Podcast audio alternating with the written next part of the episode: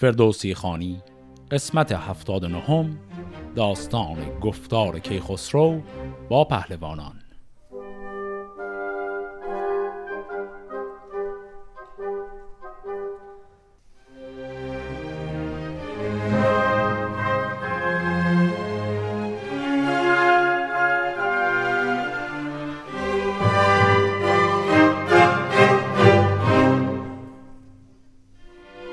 قسمت قبل داستان به اونجا رسید که کیخسرو این تصمیم بزرگی که گرفته بود برای پایان دادن به زندگی خودش رو برای ایرانیان گفت و ماجرای اون فرشتهی که آمده و نوید پذیرش درخواستش رو هم داده بهش اون رو هم به زال و دیگران گفت. حالا واکنش زال و درباریان به این حرف رو میشنویم. غمی شد دل ایرانیان راز شاه. همه خیره گشتند و گم کرده راه. چو بشنید زال این سخن بردمید. یکی باد سرد از جگر برکشید.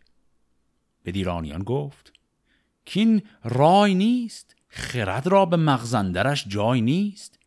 که تا من ببستم کمر بر میان پرستندم پیش تخت کیان. ز شاهان ندیدم کسی کین بگفت. چون او گفت ما را نباید نهفت. نباید بودن نیز هم داستان که او هیچ راند چنین داستان. مگر دیو با او هم آواز گشت که از راه یزدان سرش بازگشت؟ فریدون و هوشنگ یزدان پرست نبردند هرگز بدین شاخ دست. بگویم بدو من همه راستی گراید به جانندرون کاستی. پس واکنش زال این بود که همون حدسی که قبلا گودرز و دیگران زدن اینکه به نظر می‌رسه گمراه شده که خسرو و راه دیو واری رو داره پیش می‌گیره. و بعد زال گفت من حتی اگر به قیمت به خطر انداختن جون خودم هم باشه این نصیحت رو از کیخسرو پنهان نمی کنم و او رو می‌خوام به راه درست هدایت کنم. باقی ایرانی ها هم از این حرفش به این شکل استقبال می کنند چون یافت پاسخ از ایرانیان که از انسان سخن کس نگفت از کیان. همه با تو ایمان چه گویی به شاه مبادا که او گم کند رسم و راه. شنیدین سخن زال بر پای خواست چون این گفت که ای خسرو داد و راست ز پیر جهان دیده بشنو سخن. چو کژ آورد رای پاسخ مکن. که گفتار تلخ است با راستی ببندد به تلخی در کاستی. نباید که آزار گیری من از این راستی پیش این انجمن. به توران زمین زادی از مادرت همان جاب و دارام و آبش خرت ز یک سو نبیر ردفراسیاب که جز جادویی را ندیدی به خواب. چو کاووس بدخیم دیگر نیا پر از رنگ رخ دل پر از کیمیا. ز خاور ورا بود تا باختر بزرگی و شاهی و تاج و کمر. همی خواست که از آسمان بگذرد. همه گردش اختران بشمرد. بدان بر بسی پندها دادمش. همین تلخ گفتار بکشادمش بسی پند بشینید و سودش نکرد. از او بازگشتم پر از داغ و درد. چو بر شد نگون اندر آمد به خاک. ببخشود بر جانش یزدان پاک. بیامد به یزدان شده ناسپاس. سری پر ز گرد و دلی پر حراس. تو رفتی و شمشیر زن صد هزار زرهدار با گرزه گاف سار چو شیر ژیان ساخته رزم را بیا راستی دشت خارزم را. ز پیش سپه تیز رفتی به جنگ پیاده شدی پیش جنگ پشنگ. گرو را بودی بر تو بر دست یاب به دیران کشیدی ردفراسیاب زن و کودک خرد ایرانیان نرستی نبستی به کین کس میان. تو را ایزد از دست او رسته کرد. ببخشود و رای تو پیوسته کرد. بکشتی کسی را که از او بود حراس به دادار دارنده بود ناسپاس. چو گفتم که هنگام آرام بود گه بخشش و پوشش و جام بود. به دیران کنون کار دشخارتر فزونتر بدی دل پرازارتر که تو برنوشتی ره ایزدی به کجی گذشتی راه بدی. از این بد نباشد تنت سودمند. نیاید جهان آفرین را پسند. گر این باشد شاه سامان تو نگردد کسی گرد پیمان تو. پشیمانی آید تو را زین سخن برندیش و فرمان دیوان مکن. وگر نیز جویی چونین راه دیو ببرد ز تو فر گیهان خدیو. بمانی پر از درد و تن پر گناه نخوانند از این پس تو را نیز شاه. به یزدان پناه و به یزدان گرای که اوی است بر نیک و بد رهنمای. گر این پند من سر به سر نشنوی به هر من بد کنش بگروی بماند درد و نماند بخت. نه آواز شاهی نه تاج و نه تخت. خرد باد جان تو را رهنمای به پاکی بماناد مغزت به جای. پس این کل حرفهایی بود که الان زال زد. یه مرور خیلی سریع بکنیم. ادامه همون اتفاق جالبی رو داریم می‌بینیم که در قسمت قبل هم دیدیم. یعنی کیخسرو یک دلایلی برای نگرانی خودش از وضعیتش در پادشاهی داشت و دلایلش هم این بود که می‌گفت پادشاهان قبل از من وقتی به این نقطه اوج سلامت و صلابت رسیدند این نقطه اوج دقیقا نقطه هم بود که از اون به بعد سقوط کردن.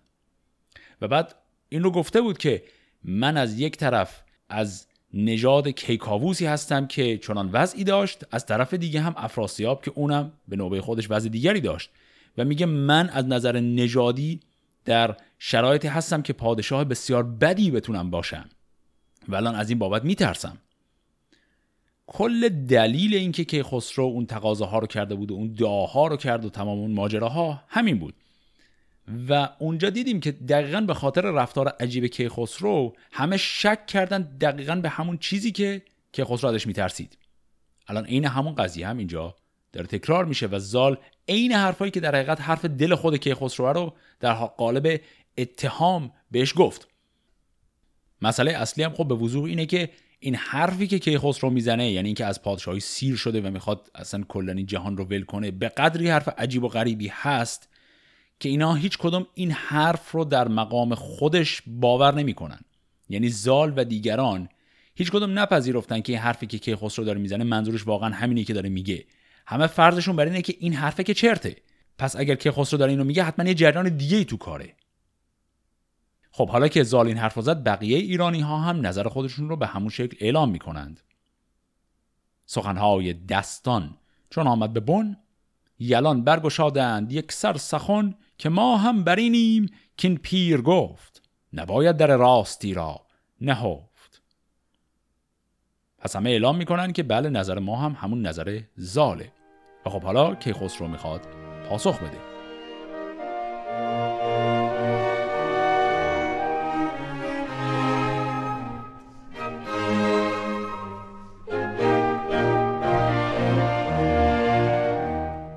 چو کی خسرو آن گفت ایشان شنید زمانی بیاسود و اندر شمید.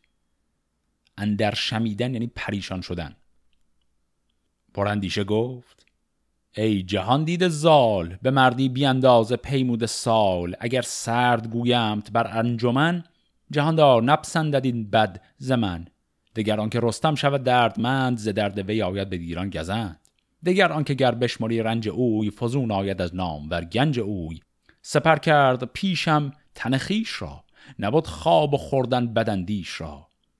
همان پاسخت را به خوبی کنیم دلت را به گفتار تو نشکنیم. خب اصلا اول خیلی شکل جواب دادن کیخسرو جالبه. کیخسرو بسیار ناراحت شده از حرفی که زال بهش زده و میگه که درستش اینه که من جواب تو رو به سردی و با اکراه بدم. اما به خاطر جایگاه بزرگی که تو نزد من داری و همینطور رستم پسر تو نزد من داره من این دفعه از این شکل حرف زدنت میگذرم و این دفعه حالا مراعات تو می‌کنم درست به جواب میدم. چون این گفت از آن پس به داواز سخت که ای سرفرازان پیروز بخت سخنهای دستان شنیدم همه که بیدار بکشاد پیش رمه. به دارند یزدان گیهان خدیف که من دورم از راه و فرمان دیو. به یزدان گرایت همی جان من که آن دیدم از رنج درمان من. بدیدین جهان را دل روشنم خرد شد ز بدهای او جوشنم. به زالانگهی گفت تندی مکن بر اندازه باید که رانی سخن. نخواستن که گفتی ز توران نژاد خردمند و بیدار هرگز نزاد. جهاندار پور سیاوش منم ز تخم کیان شاه روشن تنم نبیره جهاندار کاووس کی دلفروز با دانش و نیک پی؟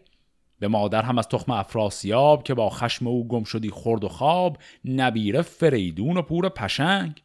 از این گوهر از بن مرا نیست ننگ. که شیران ایران به دریای آب نشستی تن از بیم افراسیاب. خب این تیکه اول جواب کیخسرو منطقه خیلی عجیب و جالبی داشت. این بحث رو که زال مطرح کرده بود بحثی که خب ما می‌دونیم تو دل خود کیخسرو هم بود از این بابت. اما اینجا از موضع دفاع میاد.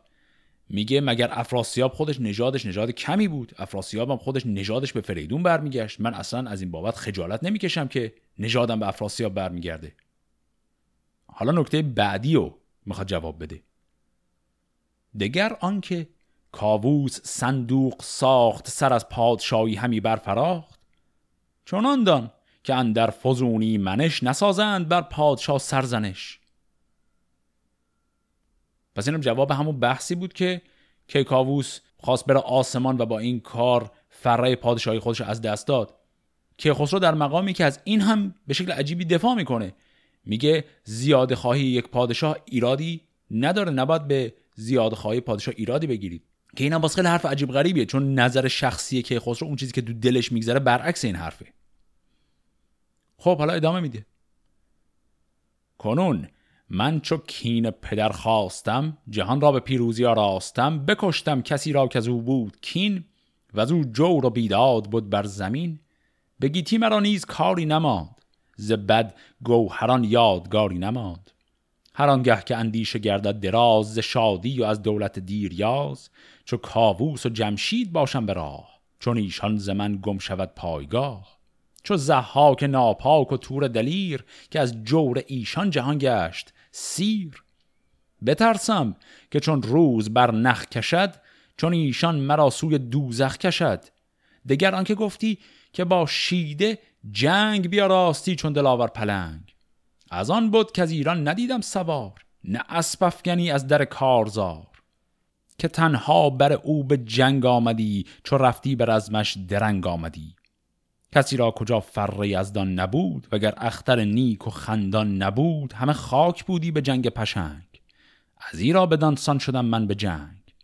بدین پنج هفته که من روز و شب همی بافرین برگشادم دو لب بدان تا جهانداری از دان پاک رهاند مرا این غم تیر خاک. شدم سیر از این لشکر و تاج و تخت. سبک بار گشتیم و بستیم رخت. توی پیر بیدار دستان سام. مرا دیو گویی که بنها دام. به تاری و کجی بگشتم ز روان گشت بیمایه و دل سیاه. ندانم که پادفره ایزدی کجا یابی و روزگار بدی. خب پس بعد از اینکه کیخسرو جواب اون تکای قبلی حرف زال رو داد رسید به اون ماجرای جنگ با افراسیاب. زال در قالب یکی دو جمله گفته بود که تو با وجود اینکه لشکر بزرگی داشتی اما سر خود خودت پا شدی رفته به جنگ پشنگ و زال این رو به عنوان مثالی آورد از رفتار غیرعادی یک پادشاه و گفت همین رفتارات خیلی شبیه کارهای عجیب و غریب و نابخردانه که کیکاووس می‌کرد. و ما رو همین حساب نگرانیم الان تو هم عین اون شده باشی. البته اونجا موقعی که اون جنگ اتفاق میافتاد کسی این صحبت را نکرد. الان که همه چیز تمام شده چون حس می‌کنن رفتارهای کیخسرو عجیب و غریبه دارن برمیگردن تو حافظه خودشون رجوع می‌کنن که ببینن کجا دوباره کیخسرو کاری کرده بود که به نظر غیر عادی اومد. و رسیدن به همون ماجرای جنگ تن به تن کیخسرو با پشنگ که نام دیگرش بود شیده. کیخسرو اینو الان جواب داد. گفت ببین من می‌دونستم که شیده یا همون پشنگ آدمیه که خودش هم دارای فره ایزدیه و هر کسی غیر از پادشاه اگر باهاش میجنگید شکست می‌خورد. من عقلم می‌رسه حواسم بود دارم چه کار می‌کنم. و خلاصه قضیه اینه که که خسرو یکیه که تمام اون مسائل رو جواب میده از موضع خودش کامل دفاع می‌کنه و در انتها میگه ببین من این پنج هفته ای که دعا کردم به خاطر این بود که گفت بدان تا جهاندار یزدان پاک رهانت مرا از این غم تیر خاک. تیر خاک همین دنیای فانیه. میگه من از این جهان می‌خوام رها بشم. دلیل من اینه تو برای چی علکی بحث دیو و شیطان صفتی و این چیزها رو پیش می‌کشی؟ در نهایت هم که خسرو با حالت عتاب بحث خودش با زال رو به پایان رسوند. حالا ببینیم زال به این حرف چه جوابی میده.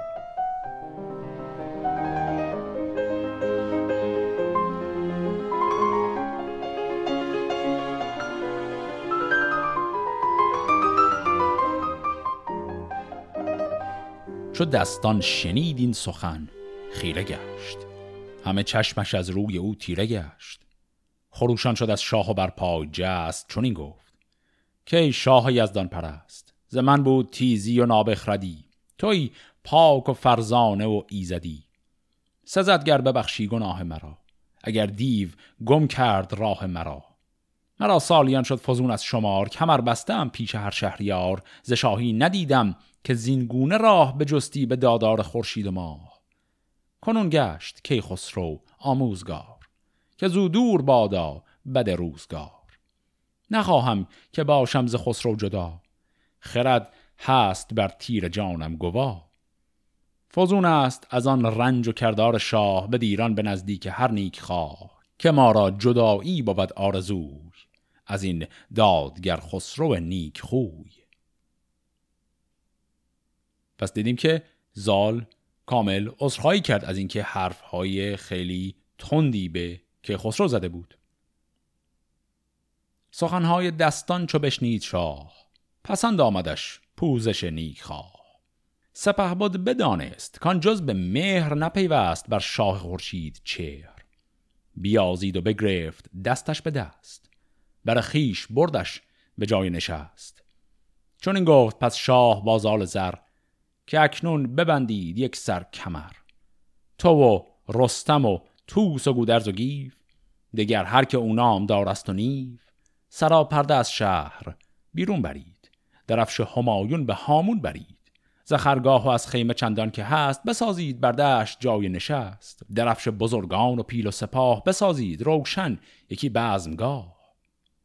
پس که خسرو به همه این پهلواناش دستور داد که بریم بیرون توی دشت و هامون برای خودمون یک خیمه و استراحتگاهی بزنیم. همه رو می‌خواد از کاخ ببره با خودش بیرون.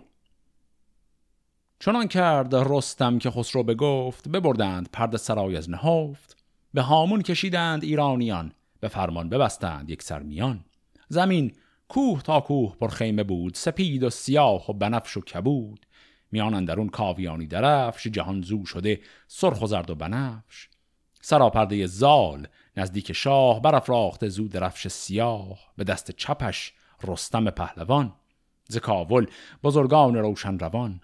به پیشندرون توس و گودرز و گیو چو گرگین و خراد و شاپور نیف پس پشت او بیژن و گسته هم بزرگان که بودند با او به هم.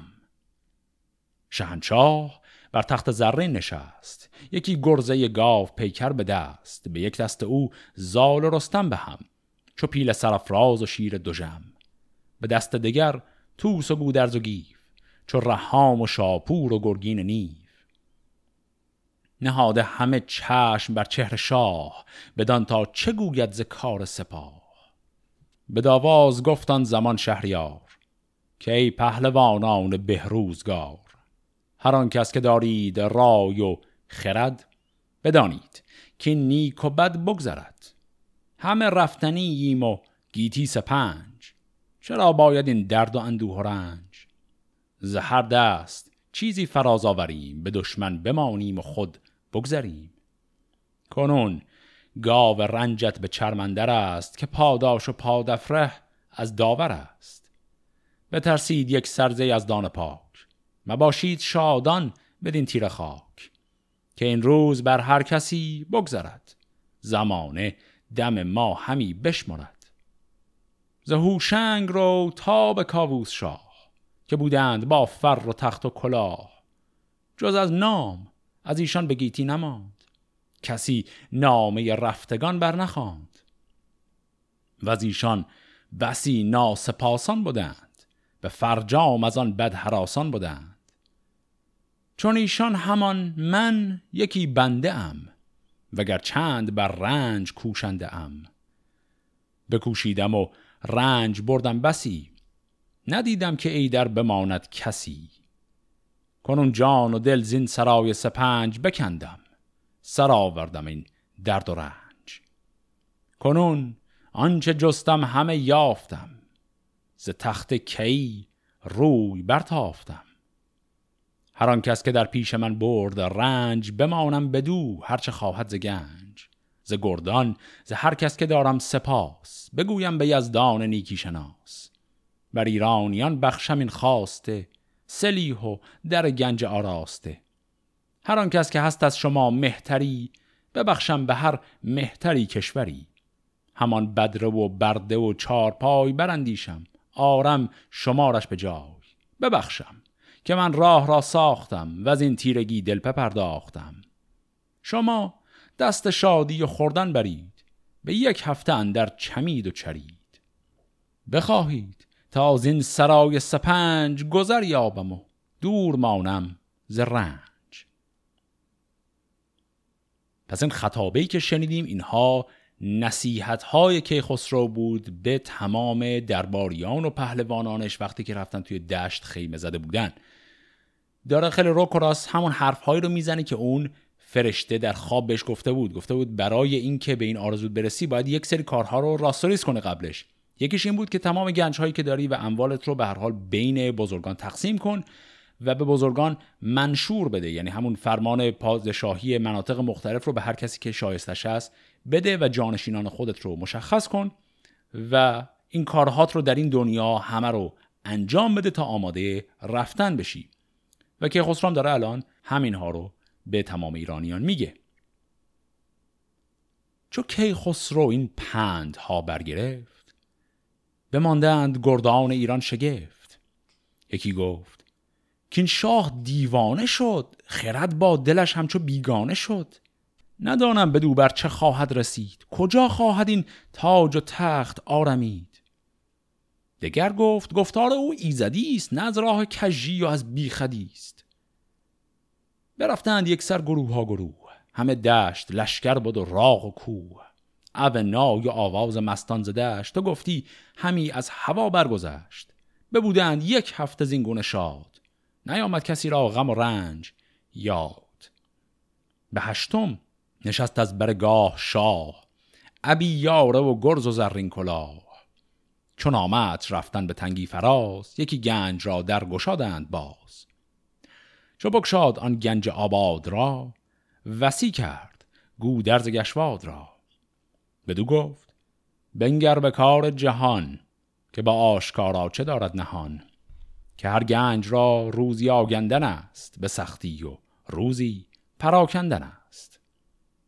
نگه کن رباتی که ویران بود پلی کان به نزدیک ایران بود. دگر آبگیری که باشد خراب از ایران و از رنج افراسیاب. دگر کودکانی که بی مادرند زنانی که بی شوی و بی چادرند. دگر هر کش آمد به پیری نیاز ز هر کس همی دارد رنج راز. بر ایشان در گنج بسته مدار. ببخش و بترس از بد روزگار.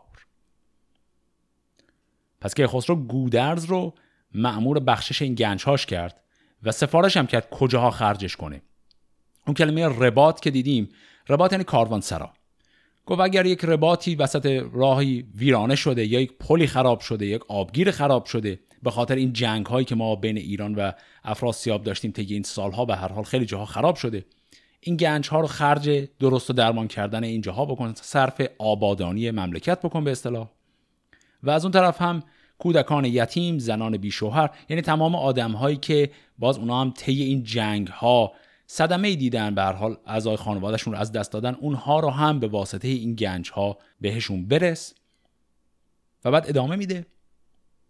دگر گنج کش نام باداور است پر از افسر و گوهر و زیور است. نگه کن به شهری که ویران شده است کنام پلنگان و شیران شده است. دیگر هر کجا رسم آتش کده است ابی هیربد جای ویران شده است. سه دیگر کسی کوزه تن باز ماند به روز جوانی درم برفشاند. دگر شاه ساری که بی آب گشت فراوان بر او سالیان برگذشت. بدین گنج بادآور آباد کن درم خار کن مرگ را یاد کن. پس اون گنج ها اولش رو که گفت بعد گفت من یک گروه دیگری از گنج ها دارم که اسمشون هست بادآور. یعنی نام دارن این گنج ها نامشون بادآوره. و گفت این گنج های بادآور رو خرج این مصارف خاصی بکن که الان گفتم. خرج آتشکده هایی که ویران شدن خرج شهرهایی که خراب شدن چاههایی که بیاب شدن و چیزهایی از این دست. حالا یه گنج دیگر رو هم الان می‌خواد بحثش رو بکنه. دگر گنج کش خواندندی عروس. که آگند کاووس در شهر سوس. به گودرز فرمود کان را ببخش به زال و به گیو و خداوند رخش. پس یک گنج دیگری هم داشت به نام عروس بود اسم این گنج و گفت این رو تقسیم کن بین زال گیو و رستم. همه جامعه های تنش برشمرد نگه کرد. یک سر به رستم سپرد. همان یاره و طوق گنداوران همان جوشن و گرز های گران. از اسپان به جایی که بودش یله به توس سپه بود سپردش گله. همه باغ و گلشن به گودرز داد به هر مرز و هر جای کامدش یاد. سلیح تنش هرچه در گنج بود که او را بدان خواسته رنج بود سپردند یک سر به گیو دلیر. بدانگه که خسرو شد از جنگ سیر. از ایوان و خرگاه و پرد سرای همان خیمه و آخر چارپای فریبرز کاووس را داد شاه همان جوشن و ترگ و زرین کلاه. یکی توق روشنتر از مشتری ز یاقوت رخشان دو انگشتری. نبشته بر او نام شاه جهان که در جهان آن نبودی نهان. به بیژن چنین گفت که یادگار همی دار و جز تخم نیکی مکار.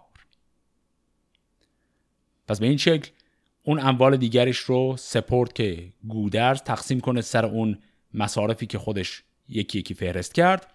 لباسهاش رو داد به رستم اسبهاش رو داد به توس باغهاش رو داد به گودرز اسلحه هاش رو داد به گیو و ایوان و خرگاه و خیمه هاش رو داد به فریبرز و در نهایت یک توقی هم داشت توق یعنی گردنبند که بسیار گرانبها بود و اون رو هم داد به بیژن. پس تا اینجا این اموال رو تقسیم کرد و داد. به دیرانیان گفت هنگام من فراز آمد و تازه شد کام من. بخواهید چیزی که باید ز من که آمد پراگندن انجمن. همه مهتران زار و گریان شدند ز درد شهنشاه بریان شدند. همی گفت هر کس که تا شهریار کرام آند این تاج را یادگار. پس سوالی که همه آدما دارن اون سوال خیلی خیلی واضحه. این اموال و اینا تو میدی حالا اونا به کنار. آقا شاه بعدی قرار کی باشه؟ که خسرو فرزندی نداره. چو بشنید دستان خسرو پرست زمین را ببوسید و بر پای جست. چون این گفت. که شهریار جهان سزد کارزوها ندارم نهان. تو دانی که رستم به دیران چه کرد به رزم و به رنج و به ننگ و نبرد چو کاووس کی شد به مازندران رهی دور و فرسنگ های گران که دیوان ببستند کاووس را چو گودرز گردن کش و توس را تهمتن چو بشنید تنها برفت. به مازندران روی بنهاد تفت بیابان و تاریکی و دیو و شیر زن جادو و اجده دلیر. بدان رنج و تیمار ببرید راه به مازندران شد به نزدیک شاه. بدرید پهلوی دیو سپید جگرگاه کولاد قندی و بید. سر سنجه را ناگه از تن بکند خروشش برآمد به دبر بلند. چو سهراب فرزند کن در جهان کسی را نبود از نژاد مهان بکشت از پی کین کاووس شاه. ز دردش بگرید همی سال و ماه. و آن پس کجا رزم کاموس کرد به مردی به دبر آورد گرد. ز کردار او چند رانم سخن کجا داستانش نیاید به بن. اگر شاه سیر آمد از تاجگاه چه ماند بدین شیر دل نیک خواه؟ اینایی که شنیدیم باز صحبت های زال بود. زال داره کار خیلی جالبی می‌کنه این وسط. چون سوالی که همه دارن اینه که شاه بعدی کیه؟ زال داره به شکل غیر مستقیمی این همه کارهای بزرگی که رستم کرد رو میگه و بعد میگه آقا تکلیف رستم چیه بعد از این؟ حالا اینو میشه به دو شکل تعبیرش کرد. میشه تکلیف رستم چیه رو اینجوری معنی کرد که داره به که خسرو میگه منشوری می‌خوای ببخشی به رستم یعنی به هر حال رستم می‌خوای بهش پادشاهی منطقه سیستان و اینها رو ببخشی و که بعد از تو معلوم باشه کجا جایگاهشه. می‌تونیم من به این شکل معنیش کنیم که زال داره به شکل غیر مستقیم به که خسرو میگه آیا تصمیم نداری رستم رو ولی عهد خودت معرفی کنی؟ یک نکته دیگه هم تو این حرفی که زال زد خیلی جالب بود و این رو حالا ما بعدا جلوتر باز شبیهش رو می‌بینیم وقتی که به داستانهای رستم و اسفندیار برسیم. و اون هم این شکلیه که به داستان سهراب ارجا دادن. زال ماجرای نبرد رستم و سهراب رو به شکل مثبتی ارائه کرد اینجا. یعنی گفت رستم چنان عشق وطنش رو داره و چنان حاضر سین چاک برای پادشاه بجنگه که حتی حاضر شد بره پسر خودش هم به خاطر کشور بکشه. یعنی یه جور اون ماجرای کشتن سهراب رو تبدیل کردن به یه چیز خوبی. و خب اینم باز خیلی چیز عجیبی. یعنی اینم تبدیل شد به یک چیزی از فهرست افتخارات رستم. حالا این تقاضای سربسته ای که زال کرده رو به این شکل که خسرو پاسخ میده. چون این داد پاسخ که کردار اوی به نزدیک من رنج و تیمار اوی که داند مگر کردگار سپر نماینده داد آرام و مهر. سخنهای او نیست اندر نهفت نداند کسو را به دافاق جفت. بفرمود تا رفت پیشش دبیر بیاورد قرتاس و مشک و عبیر. نوشتند اهدیز شاه زمین سرفراز کی خسرو پاک دین ز بهر سپه بود گو پیلتن. ستوده به مردی به هر انجمن. که او باشدن در جهان پیش رو جهاندار بیدار و سالار گو. همو را بود کشور نیم روز سپهدار پیروز لشکر فروز. نهادند بر عهد بر مهر زر بر آین کیخسرو دادگر. به دود داد منشور و کرد آفرین که آباد بادا به رستم زمین. مهانی که با زال رستم سوار برفتند بازیچ ها در کنار. ببخشید چون جامه و سیم و زر یکی جام زر نیست تا سر گوهر پس جوابی که کیخسرو داد به زال درباره رستم این بود که اجر واقعی رستم با خداست. من نمی‌دونم. خدا انشالله هرچی که لایقش هست رو در اون دنیا بهش بده. و بعد در این دنیا یک منشوری نوشت منطقه نیم روز که اسمش رو زیاد شنیده بودیم. میشه همون منطقه سیستان.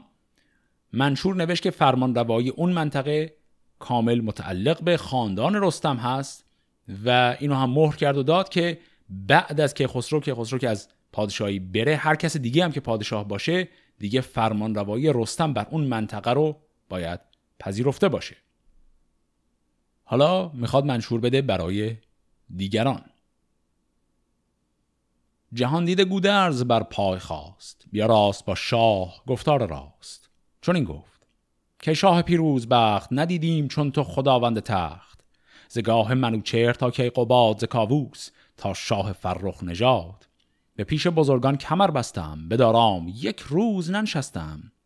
نبیر پسر بود هفتاد و هشت کنون ماند از آن هشت و دیگر گذشت. همان گیو بیدار دل هفت سال به توران زمین بود بی خورد و حال. به دشتن در اون گور بود خوردنش هم از چرم نخجیر پیراهنش. به دیران رسید آنچه بود شاه دید که در راه تیمارها چون کشید. جهاندار سیر آمد از تاجگاه همو چشم دارد به خوبی ز شاه. پس گودرز هم آمد و شرح رشادت های خودش و پسرش گیو رو یک دور مرور کرد و گفت که در حقیقت به ما چه منشوری می‌خوای بدی. چون این داد پاسخ که بیش است از این که بر گیو بادا هزار آفرین.